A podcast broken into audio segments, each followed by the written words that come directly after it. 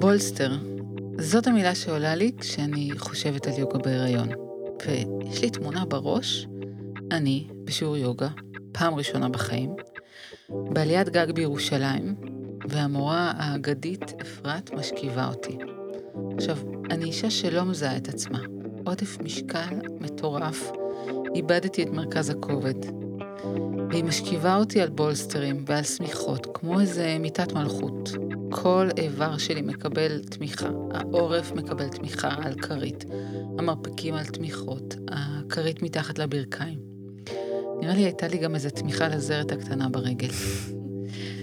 ויש הפוגה, הפוגה קצת מלסחוב את העומס הזה של ההיריון לכל מקום. היי, קוראים לי אביגיל גורן.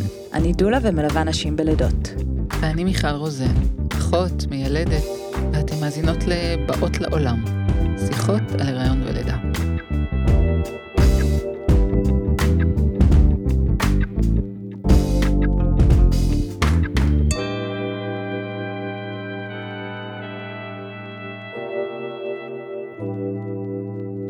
אז עברת את השליש הראשון של ההיריון, את מתחילה את שבוע 14, טרימסטר שני, שנמשך בין שבוע 14 לשבוע 27.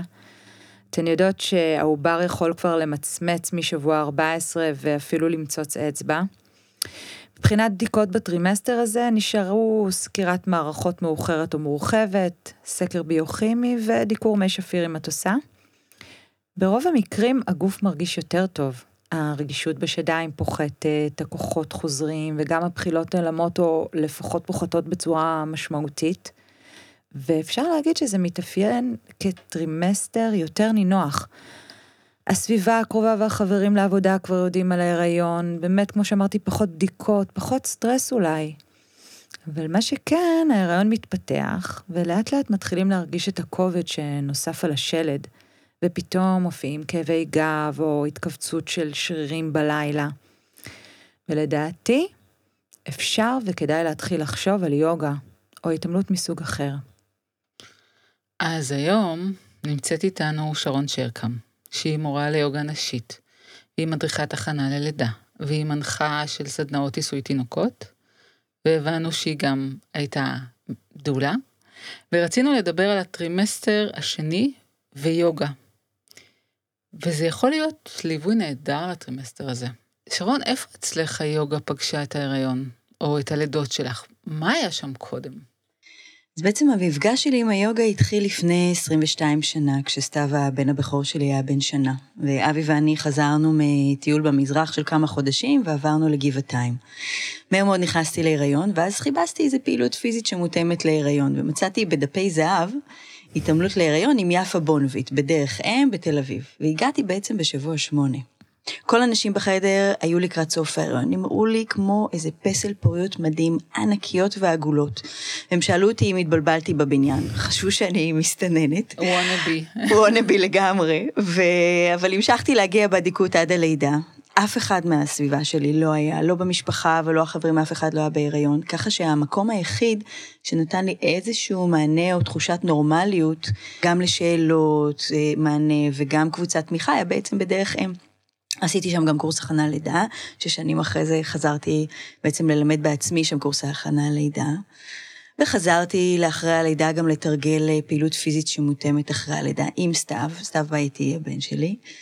ואחרי שהפרענו ליפה למורה שלנו להעביר את השיעור, כי פשוט דיברנו כל הזמן, אנחנו אותם נשים שתרגלנו עוד מהריון ואחרי, אז אמרנו שתביא פשוט מישהי שנוכל לדבר איתה. ואז היא הזמינה את דיאנה אידלמן המופלאה, שהייתה גם פה איתכן, אה, לקבוצת תמיכה של אמהות מדברות. שאחרי כמה שנים חזרתי לדיאנה להכשרה, באמת בהנחיה של אה, מעגלי אמהות. ובהמשך הדרך, כשנפתחה דיאדה, העברתי בדיאדה גם קורסי הכנה לידה, וגם מיסוי ויוגה לתינוקות, ובהמשך הדרך גם אה, הנחיית קבוצות של אמהות מדברות ויוגה אחרי לידה. את היוגה להיריון אני בעצם מעבירה כבר שנים באל היוגה בנמל תל אביב. אז אפשר להגיד שדרך ההתנסות שלך נפתחו לך שערים. זאת אומרת, דרך ההיריון שלך נפתח לך ודרך ההנחיית קבוצות של אימהות, Mhm. נפתחה לך גם לגמרי, הדלת הזאת. לגמרי, כן. אבל בעצם את היוגה לא תרגלת בהיריון הראשון, נכון? את אה, נכון. התחלת לתרגל את זה קצת אחרי זה? תגידי כמה נכון. אז זהו, אז התחלתי בעצם לתרגל יוגה בגיל 28, לפני 22 שנה, אחרי שסתיו נולד, ו... והתנסיתי אצל כל מיני מורים ומורות וסגנונות שונים, אבל שתי מורות ושני סגנונות בעצם התחברו לי ככה לנשימה, ושם הרגשתי שממש הגעתי הביתה. וזאת מירה ארצי פדן, שמפתחת את היוגה הנשית, ואיריס קליין, שהיא מורה ל Svastha יוגה תרפיה, והתלמידה של מוהנג'י ואינדרג'י המופלאים. טוב, אה, מאזינות, תמיד אנחנו אה, מלעיטות אתכם בלטינית, והיום אנחנו בסנסקריט. אז באמת מואנג'י ואינדרג'י הם בעצם ממשיכי הדרך של קריסטה מנצ'ריה, שזה הוא האבא בעצם של היוגה המודרנית. רוב הסגנונות שנלמדים היום פותחו על ידי התלמידים שלו, זאת אומרת איינגר, פטאבי ג'וש שזה אשטנגה, דסיקה צ'ארה הבן שלו שזה ויני יוגה. אבל מה שכל כך קסם לי בזרמים הספציפיים האלו, זה התאמה של היוגה לאדם, כלומר, ככלי באמת הכי אפקטיבי שאני מיטיבה עם עצמי במצב הנוכחי שאני נמצאת בו עכשיו, לקבל כלים וידע ממש יישומיים, אה, איך אני עושה טוב לגוף שלי, ל mind שלי, לתודעה, איך אני לוקחת את כל זה ובעצם מיישמת את זה בחיי היום-יום שלי, כי בסך הכל המזרן הוא רק מעבדת מחקר. אני מתה על זה שמורים ליוגה אומרים, המזרן הוא עולם שלם. הכל מתקיים על המזרון. עכשיו, באמת שאלת על ההיריון והלידה. אני חושבת שמכל מה שאני עושה ב-20 שנה האחרונות, פרט ליוגה, שהיא באמת הצטרפה קצת יותר מאוחר, אני חושבת שהכנה ללידה זה האמצעי הכי מדהים ועמוק שאני יכולה, אה, שבו אני בעצם מגיעה לאנשים שאני פוגשת. אני יודעת לתת להם גם ידע וגם כלים, להעצים אותם בבחירות שמתאימות להם. אה, להיות אקטיביים בסיטואציה שבו ימצאו את עצמם, בין אם זה מה שהם תכננו, או גם דברים לגמרי שונים שפתאום מתעוררים. אה, ואפילו שאני מלמדת באמת הרבה שנים וכמה פעמים בשבוע, קורסי הכנה לידה, אני פשוט מתרגשת עם כל קורס מחדש. את הפשן הזה, איך את נדלקת. ותמיד היה לך ברור שתחברי בין שתי האהבות האלה, יוגה ולימוד נשים על התהליך של הריון ולידה? אני חושבת כשלמדתי להיות מורה ליוגה, אז היה לי ברור שאני מחברת אותם, את שתי האהבות שלי, כי, כי יוגה היא בעצם כלי כל כך מושלם להיריון ולידה, כי הכנה לידה הייתה קודם. ולכן גם כשהאישה ההריונית מגיעה אליי, משבוע 12 ממש, עד הלידה, אנחנו משלבות את כל הכלים האלה שהם בעצם לא רק להיריון, אלא גם ללידה. אנחנו צורבות לזיכרון של הגוף את התנוחות והתנועות והנשימה, ועבודה נכונה של רצפת הגן, שתעזור לה לייצר יותר מקום עבור התינוקת באגן, צירים יותר אפקטיביים, להקל גם על עצמה וגם על התינוקת את תהליך הלידה, אז זה, וזה מתאים לא רק ללידה טבעית, כי בסופו של דבר היא יכולה להיות לידה, לעשות לידה אקטיבית גם עם אפידורל, גם וגם בזירוז. בעצם הריון זאת הזדמנות נפלאה. אה, להפנים את הדבר שהדבר הקבוע ביותר בחיים שלנו זה שינוי, ושינוי אה, זה משהו שיהיה לנו תמיד, גם בהיריון, גם בהורות, וגם בחיים בכלל, אבל זאת הזדמנות מדהימה לייצר את ההבנה הזאת. אבל בואי, כי הריון הוא לא תמיד פשוט, וחשוב לנו פה במיוחד לדבר על הקושי, ועל הכבדות של הגוף, ועל המכאובים. אז באמת הריון זה דבר אה, מופלא, אבל ממש לא נוח. והיוגה באמת נותנת לנו כלים באמת להקל על המון פתולוגיות, על כאבי גב או כאבים באגן בכלל, על נימולים, הקרנות לרגליים, לידיים, צרבות, בצקות, עדליות, התכווצות ברגליים בלילה, אה, ובעיקר באמת כלים להרגעה. נאמר שיוגה היא דרך לעבודה עם הגוף, ולעבודה עם הנשימה והתודעה. המקור שלה הוא בהודו, כשהמקור של המילה הוא לאחד. יוג בסנסקריט זה לרתום, לכוון את תשומת הלב, להתכוונן למצב שבו החושים מכוונים פנימה. גירויים חיצוניים לא מפריעים, ומחשבות פחות מסיחות. אז עכשיו עולה לי שאלה, מה בין זה, בין ההגדרה היפה הזאת ובין אולם מלא מראות ועשרות אנשים בתנוחת הלוחם? מה... שרון, מה זה יוגה בשבילך? אני חושבת שפירוש נוסף שאני מתחברת אליו הוא להשקיט את ה mind, את המחשבות, את התודעה, את הקריינית הזאת שכל הזמן בראש, אה, יש לה המון מה להגיד. אה, אז קצת להשקיט אותה, ו... ואני חושבת שהחיים בכלל, וגם הריון והורות בפרט, משלבים המון שמחה וציפייה, אבל גם פחדים וחרדות והתמודדות עם השינוי הזה. אז זה כלי נהדר להיטיב עם עצמי, גם התמודדות של הגוף, אה, אבל גם, אה, גם על ה mind, גם להשפיע על מערכת העצבים, אה, להרגיע, לשנות את המצב רוח, להשפיע על המערכת החיסונית שלי, ההתמודדות שלי בכלל עם הסביבה. אני בעצם מייצרת חוויות וכלים ומצבים שעושים לי טוב, ובכך אני בעצם משפיעה על המוח שלי, כי מוח זה לא דבר סטטי, הוא דבר שמשתנה וגמיש כל הזמן. ותגידי, שרון, מה זה אומר יוגה נשית? אז יוגה נשית, מי שפיתחה אותה זו מירה ארצי פדן, וזה מבוסס על היוגה הקלאסית, וזה מכוון אבל לנשים במיוחד. כשחושבים על זה, באמת אה, זה די מטורף שמי שאחראים ברובם על פיתוח היוגה אלה גברים. נכון, נכון. יוגה באמת פותחה על ידי גברים, ויחד עם זאת, רוב המתרגלות בעולם הם נשים. והיוגה הנשית בעצם מתייחסת לשינויים הרבים שנשים עוברות במהלך גם המחזור החודשי, וגם בשלבי החיים בכלל, וזה נותן מענה לפתולוגיות שונות. זה שם דגש על, על האגן הנשי, שהוא ממש מרכז היצירה והיצר, על שרירי הליבה ושרירי רצפת האגן אה, בפרט. מישהי אמרה לי, יוגה נשית זה לזכור את המרכז שלנו, זה המולה בנדה, זה, זה המרכז הזה, האגן. אז נכון, מול הבנדה, זה, בנדה זה בעצם קשר, אז זה הקשר התחתון שבגוף הממוחכם אה, בתחתית האגן. בעצם המצב גם של השירים והרקמות משתנה גם לפי המצב רוח שלי. ובמהלך המחזור החודשי ובחיים בכלל, ההקשבה שלי למצב של המולה בנדה שלי, אה, נותן לי מידע על עצמי, על המצב שלי עכשיו.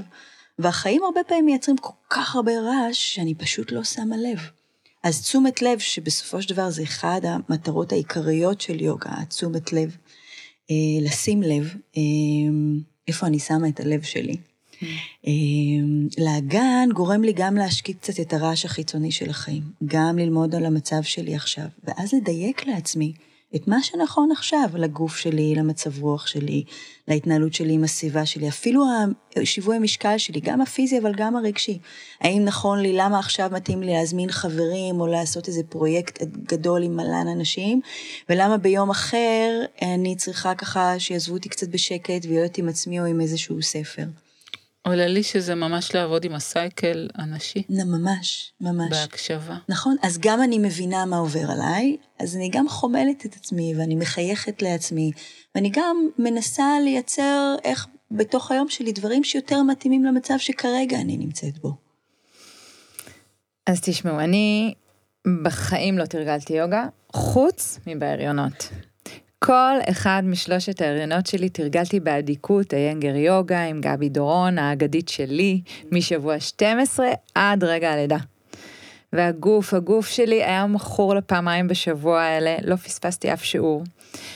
ההיכרות עם הגוף שמשתנה והגמישות שגדלה עם ההיריון, גם בזכות הורמונים, אבל גם באמת בזכות התרגול הזה. והתנוחות ההפוכות שכל פעם חשבתי על העוברית שהראש שלה למטה, ואני גם עם ראש למטה, ו... והכי חזק עבורי היה תרגול הנשימה. אני חושבת שזה השעות היחידות שבאמת הייתי נושמת לעומק, בצורה מודעת ומסתנכרנת. אפרופו לנשום, מסתנכרנת עם התנועה, וכל אותם דברים שאחרי זה עשיתי גם בלידה, ומבחינתי זו הייתה הכנה ללידה מאוד מאוד משמעותית. אני לגמרי מסכימה איתך. עכשיו, נשים שואלות אותנו בהכנות ללידה, איך לנשום, איך, איך אנחנו נושמות בלידה, איך נתכונן ללידה, צריך לתרגל את זה קודם, איך אני נושמת. אז בעצם נשימה היא פעולה לגמרי אוטומטית שקורית מעצמה, אבל יחד עם זאת, זו גם מערכת שאני יכולה בצורה מודעת להשפיע עליה. עכשיו, לכל רגש יש את המקצב שלו. אה, מקצב הנשימה שלו, למשל חרדה היא נורא קצרה, אה, כעס, אה, זה גם יותר קצר, אבל זה ממש כזה אקטיבי, והשאיפה, הכנסת אוויר היא נורא חזקה. אז נשימה בעצם היא גשר בין הגוף לבין ה mind שלנו. ואני יכולה להשפיע על מצב התודעה, על המצב רוח שלי, ולהשקיט את הרעשים החיצוניים שלי על ידי עבודה מודעת עם הנשימה. ו... כדאי גם להגיד שכדי שזה יעבוד לנו בלידה, כדאי שנתרגל, כי אנחנו שוכחות לנשום בחיי היום-יום. אז באמת ככל שאני אתרגל כל דבר, ככל שאני אתרגל משהו יותר, אז יהיה לי קל יותר להזמין אותו בשעת הצורך וגם בלידה. עכשיו, הנשימה הכי בסיסית והאפקטיבית ביותר אה, בלידה, ואת האמת גם בחיים בכלל, היא הערכת הנשיפה. עכשיו, כשאנחנו נושמים, כשאני מכניסה אוויר זו שאיפה, וכשאני מוציאה אוויר זו נשיפה. עכשיו, כמות החמצן בכלי הדם היא נתונה. כשאני מעריכה את הנשיפה, את הוצאת האוויר, יותר חמצן מכלי הדם יוצר לכיוון התאים בגוף, ואז הגוף מתחמצן יותר. ואת יכולה לעזור לנו להבין מה קורה בלידה שדורש את זה? אז באמת בלידה יש לנו שלושה צרכני חמצן משמעותיים. יש את הרחם, שהיא שיר אדיר, וכדי שהיא תוכל להתכווץ יותר טוב ולהשתחרר יותר טוב, שזה בעצם ציר, בצורה יותר אפקטיבית צריך הרבה חמצן. המוח, ההורמונים שמשתתפים בלידה, במיוחד אוקסיטוצין ואנדרופינים, שהם אלה שאחראים על הצירים וההתקדמות של הלידה ושיכוך הכאבים, גם עבור האמא וגם עבור התינוק, הם יופרשו בכמות הרבה יותר גדולה וגם אם יהיו, אתם יודעים, יבלמו קצת את כל ההורמונים האלה שמעכבים לידה, הורמוני הסטרס, אם אני פשוט אעריך נשיפה. עכשיו, יש גם את התינוקת שלנו, הלקוחה הנוספת, וכשהיא עובדת, נורא קשה בלידה. היא מאוד אקטיבית בלידה שלה, היא פשוט מצפה שבצד השני יעזרו לה. אז בשיא של ציר, כשיש קיבוץ של כלי דם, ואספקת החמצן עבור התינוקת שלי פחות טובה, אם אני אעריך נשיפה, היא תקבל סטוק יפה של חמצן. ובשיא של ציר, ברוב המקרים, היא לא תוריד את הדופק. לכן, גם בלידה עם אפידורל, ובמיוחד בלידה עם זירוז, זה ממש ממש חשוב להעריך נשיפה, כדי שהמצב של התינוקת שלנו יהיה יותר טוב. יש לך עוד טיפים לגבי האופן שבו כדאי לנשוף ולנשום? אז קודם כל, לכולנו בגוף יש אה, שרירים טבעתיים. ושריר טבעתי אחד משפיע על שריר טבעתי אחר. אז גם הפה וגם הלוע וגם הנרתיק וגם הרחם, הם כולם שרירים טבעתיים. הם יכולים להשפיע אחד על השני. אז בלידה, אם אני אוכל לשחרר את הלסת ולעבוד בצורה נכונה עם הפה, זאת אומרת, זה יכול להיות פו, זה יכול להיות ש... זה יכול להיות אפילו בין הצירים לפהק, או שמישהו יזכיר לי קצת לשחרר את הלסת, אז כבר אני יכולה להשפיע על ההתקדמות של הפתיחה, ומספיק אפילו ש... בן או בת הזוג יזכירו לי בין הצירים שקצת לשחרר את הלסת, כי כשאני בסטרס הלסת ננעלת, או, או קצת אה, להרפות, או אה, אפילו יפעקומו לי ואני אדבק ואני אפהק גם. או להניח יד על בית החזה. למשל. כדי אה, להיזכר. אז כן, אז יש כמובן עוד אה, סוגי נשימות וקולות שהם נהדרים באמת למטרה הזאת, ולכן, אם אני מתרגלת אותם במהלך ההיריון, אני יכולה לזמן אותם נורא בקלות בלידה.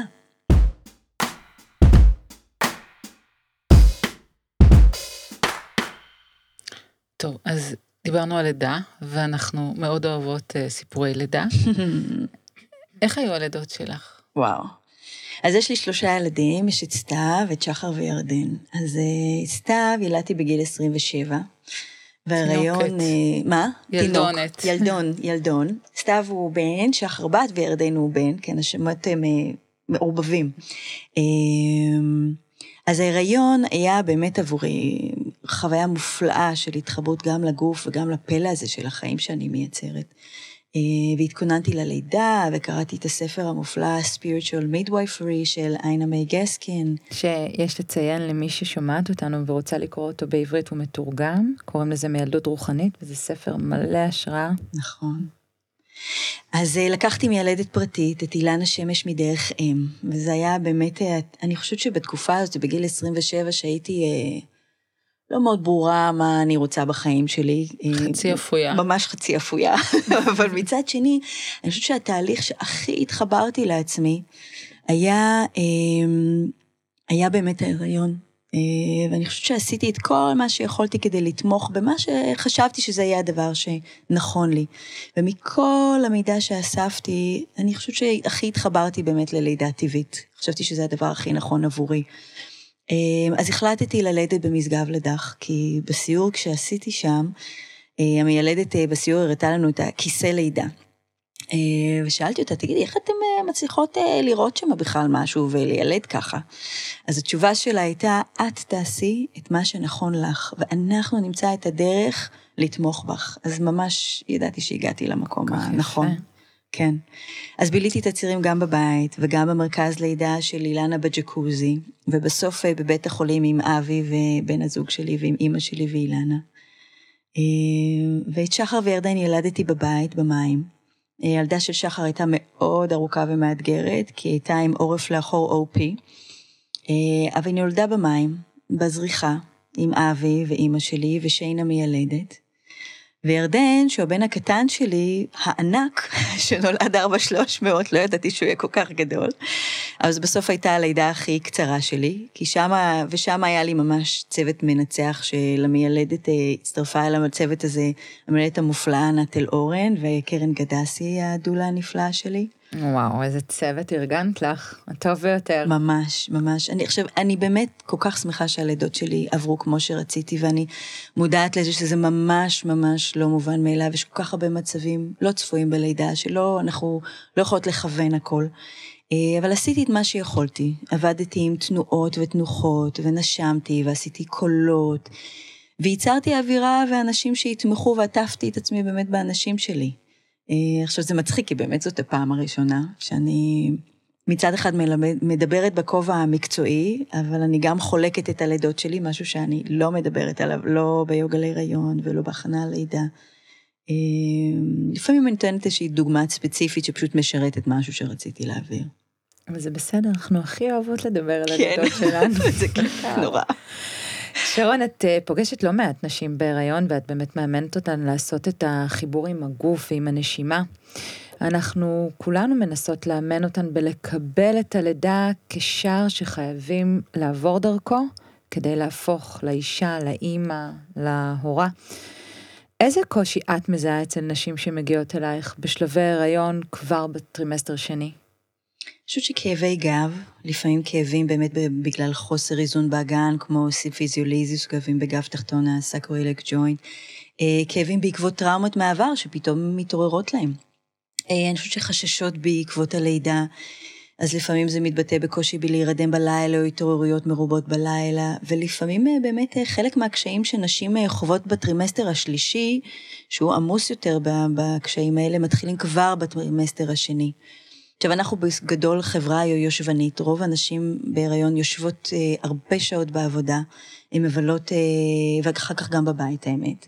עכשיו, אם היא תדע פשוט לשבת נכון, וגם להניע מדי פעם את הגוף, אז הגוף יכאב לה פחות. גם ההחזר הוורידי יהיה יותר טוב. זאת אומרת, בצקות, ורידים, דחורים, העצבוב יהיה יותר טוב. עכשיו, במפרק הירך שבהיריון, יש עליו מלא עומס, ושם עוברים גם כלי הדם והעצבים. אז אם היא פשוט כשהיא יושבת על כיסא, אם היא פשוט תרים את זה אפילו עם, עם, עם כרית, אם האגן שלה, מפרק הערך, יהיה פשוט יותר גבוה מהברכיים, והיא תראה איפה היא יושבת וככה היא תסדר לעצמה, אז זה כבר יסדר לה את הישיבה ויקל על כל הדברים האלו. זה יאפשר לי לנשום גם בצורה יותר אפקטיבית. עכשיו, כי השרעפת, שהיא שריר הנשימה העיקרי, השרעפת נמצאת ממש אה, מתחת לחזה וללב ומעל הבטן. אה, היא משפיעה גם על מערכת העצבים, היא גם קריטית בהחזר ורידי. היא אחראי, השריר העיקרי באמת לנשימה, אז היא, היא תעבוד יותר טוב הצרפת.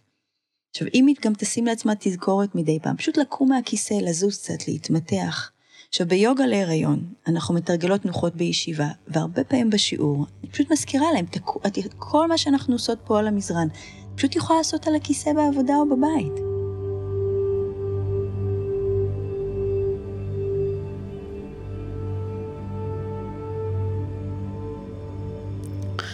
דיברנו על זה בפרקים הקודמים, ואת הזכרת את זה קודם, שהדבר היחידי שקבוע בהיריון זה השינוי, שאנחנו משתנות כל יום. מה התפקיד של היוגה שם? איך היוגה עוזרת עם הכובד, עם, עם היציאה מהאיזון, עם, ה... עם זה שאני לא במרכז שלי כל הזמן?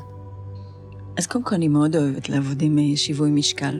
כי זה מאוד עוזר לי להתמקד, זה עוזר לי להתכנס פנימה, ממש להיות בכאן ועכשיו. כי אני לא באמת יכולה לחשוב על מה עוד לא הספקתי, על הרשימה הזאת שיש לי בראש, כי אני פשוט אאבד את השיווי משקל. אז עבודה שמאתגרת את שיווי המשקל, היא גם מגייסת לי באמת את שרירי הליבה שלי. והיא גם עוזרת לי להתארגן עם השינוי הזה, כי היום ולפני שבוע אני כבר במצב אחר לגמרי. וחוץ מזה שבאמת זה מעודד איזשהו ייצוב אה, רגשי מנטלי. עכשיו, אתם זוכרות מה זה להתלבש בהיריון מתקדם? ברור. זה ממש, קשה. כאילו קשה, חולצה זה לא בעיה, אבל מכנסיים, תחתונים, שלא לדבר על גרביים, נעליים זה בכלל, כאילו, שרוכים. ממש. או שצריך עזרה מידידים, שמישהו אחר יעשה את זה בשבילי, או שאני חצי יושבת, שוכבת על המיטה. אז הרבה פעמים, אם אני עושה איזשהו, התרגול שאנחנו עושות בשיעור, נגיד עם איזושהי תנוחה מסוימת, אנחנו, אחר כך כשאני מתלבש, אני משתמשת באותה עבודה. בדיוק זה, הגיוס שלי בא להתרכז בנקודה שאינה זזה, אז זה לא מה אני עושה איזושהי תנוחה כזאת, כמו שהזכרת מקודם, נגיד תנוחת לוחם. זה לא, זה איך אני לוקחת ומה, איך אני מכניסה את זה ליום-יום שלי, בצורה הכי פרקטית שיש. מיתוסים, אז אנחנו גם אוהבות לנפץ. אה, מיתוסים על יוגה בהיריון. אז יש את המיתוס הזה שאישה אף פעם, שאף פעם לא תרגלה יוגה, לא יכולה להתחיל דווקא בהיריון, לתרגל. אז קודם כל ברור שכל אישה יכולה לתרגל בהיריון, גם אם היא לא תרגלה אף פעם וגם אם היא מתרגלת ותיקה. עכשיו, לא צריך להיות אה, גמישים גם במיוחד לתרגל יוגה, או צריך לדעת מראש איך לנשום. אה, הרבה פעמים בהיריון, אני חושבת שזו הזדמנות נפלאה, כי זה מפגיש בפעם הראשונה נשים מסוימות עם יוגה. אה, כמו שאת, אה, בדיוק כמו שאת קרה. אמרת, אביגיל, בדיוק גם את. אז, אז מיכל, אז אה, באמת, הן נהנות מכל הכלים האלה שהיוגה מכניסה לחיים שלהם, אז לפעמים, חלקם ממש ממשיכות עם זה לכל החיים. ויש עוד מיתוס שמתרגלים יוגה בהיריון, מומלץ רק משבוע 12. אמ, אז פה אני רוצה באמת איזשהו הסבר קטן. בטרימסטר הראשון מתרחשת. את ההשתרשות של ההיריון. וחוץ מזה שלפעמים כשהגוף מזהה שההיריון לא תקין, אז הוא פשוט משחרר אותו, ואז נוצרת איזושהי הפלה ספונטנית. ומבחינת ביטוח מקצועי, פעילות פיזית ניתנת רק משבוע באמת 12, כדי שלא, היולדת לא תייצר איזשהו קשר בין הפעילות לבין הפלה. אז אם היא תרגלה אחרי צהריים והיא קרתה הפלה בלילה, שזה לא יתחבר שמה. אמ, אבל לכן גם אם היולדת עצמה מתרגלת בבית, תרגול עדין ורך ומאוד מאוד קשוב, זה כן יתאים. נשים, הרבה נשים אה, חוות הרבה מאוד עייפות ובחילות אה, בטרימסטר הראשון, ולקראת הטרימסטר השני הן מתחילות להרגיש שהן חוזרות לעצמן.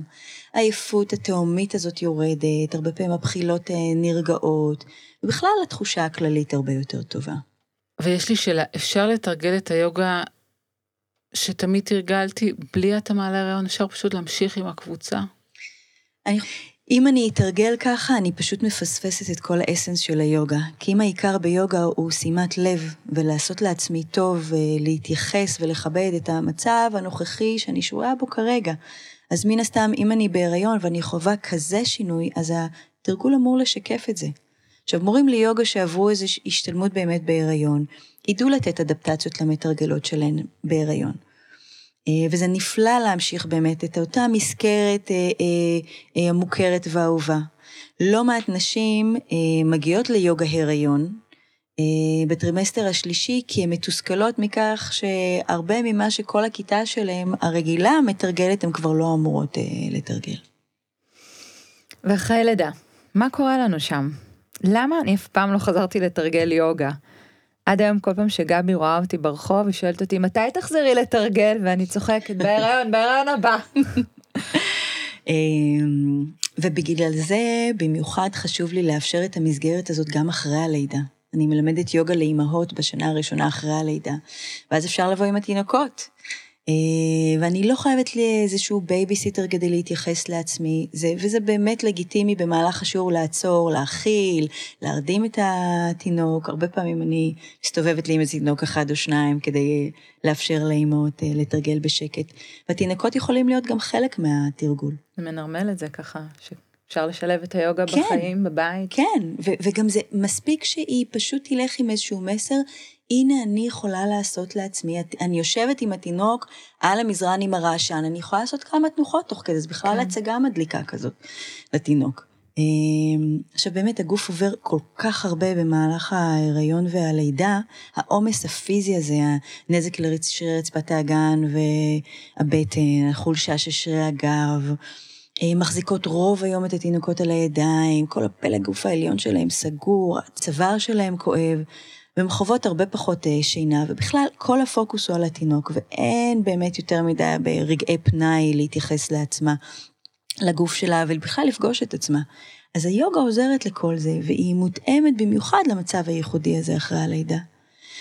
והרבה את האמת ממה שאנחנו מתרגלות בהיריון מתאים גם אחרי הלידה. אמ, אני הרבה פעמים בשיעור היוגה בהיריון, אני אומרת, אתם רואות, גם את זה אפשר לעשות לתינוק. ממש כשאת את, את בעצמך מתרגלת, פשוט תשימי את התינוק מולך. את עושה עמידת שש, שימי אותו מתחתייך, את פשוט אה, מובייל מדהים, אין מובייל באמת יותר טוב מהפנים וציצי של אימא. גם פנים של אבא זה אחלה, אבל... אה, אמ, פשוט אחרי לידה אנחנו גם מוסיפות עבודה מאוד אינטנסיבית על שרירי הבטן, על רצפת האגן, על הגב. אז באמת מתי אפשר לחזור? אמ, השאלה כמובן מה זה לחזור. אמ, לחזור לתנועה מאוד עדינה די מהר. אה, אם יש פנאי, אז תנועה עדינה עם הפלג גוף העליון, כמו שתרגלנו בהיריון, קצת שכיבה על הגב עם הנאה של הברכיים, אה, קצת סיבובי אגן אה, בעמידת שש, כמו שאמרתי, עם הרעיון הזה שאולי התינוק שלי ממש מתחתיי כמו מובייל, אבל הכל מאוד מאוד בעדינות. לא, אבל אני מדברת על לחזור, לחזור ברבק, לתרגל, אני רוצה בטן שטוחה, לחזור, לחזור ליוגה. אמ, אז תרגול מלא אפשר אה, שישה שבועות אחרי לידה וגינלית ושמונה שבועות אחרי לידה קיסרית, בדרך כלל אחרי שהיינו אצל הגניקולוגים שלנו שנתנו לנו פס לחזור לפעילות פיזית אה, מלאה. אמ, אבל גם אז תרגול שמותאם אחרי לידה, הרבה נשים רוצות לעבוד ישר על שרירי הבטן. אה, אפשר לעשות תרגול שהוא בכלל לא אינטנסיבי, ולעשות נזק לרצפה, לשרירי באמת, גם רצפת הגן וגם הבטן, למשל לעודד היפרדות בשרירי בטן, שיחמיר רק יותר את העומס, למשל, רצפת הגן והגב. מצד שני, אפשר לעשות תרגול מאוד אינטנסיבי לבטן, בצורה מאוד בטוחה, למשל, אה, כפיפות בטן מאוד לא מתאימות אחרי לידה, אבל פלנק אני כן יכולה לעשות. אה, כמובן, אם הייתי אצל פיזיותרפיסטית של רצפת הגן, שמדריכה אותי לעבוד נכון אחרי לידה, אז, אז זה פותח לפעמים עוד אפשרויות שמותאמות אליי. אמ, למשל, בחודשים הראשונים אחרי לידה הייתי ממש ממליצה להימנע מריצה, אבל הליכה דינמית זה כן מתאים. בקיצור, לדעת לעבוד נכון. עכשיו, יש באמת מורות ליוגה ופילאטיס שממש מתמחות בעבודה אחרי לידה, אבל לא כל מורה לפילאטיס ויוגה יודעת לעבוד אה, אחרי לידה. אוקיי, okay, אבל הכל טוב ויפה, אבל אנחנו בתקופה משוגעת, mm. יש קורונה בחוץ. נכון. והרבה מאוד מהשיעורים של היוגה, שהם גם נותנים תמיכה רגשית, והקבוצה הזאת שמחזיקה, עברו לזום. ושוב, את בבית לבד, ואת לא בקבוצה בסטודיו, אז, אז איך זה עובד? אז נכון, אז יש שיעורים בזום או שיעורים מוקלטים. אמ, זה נכון שבאמת לבוא לשיעור עם כל האווירה שזה מייצר, ומורה שיכולה ממש לדייק לי ולתת לי מענה, אין לזה באמת אה, תחליף.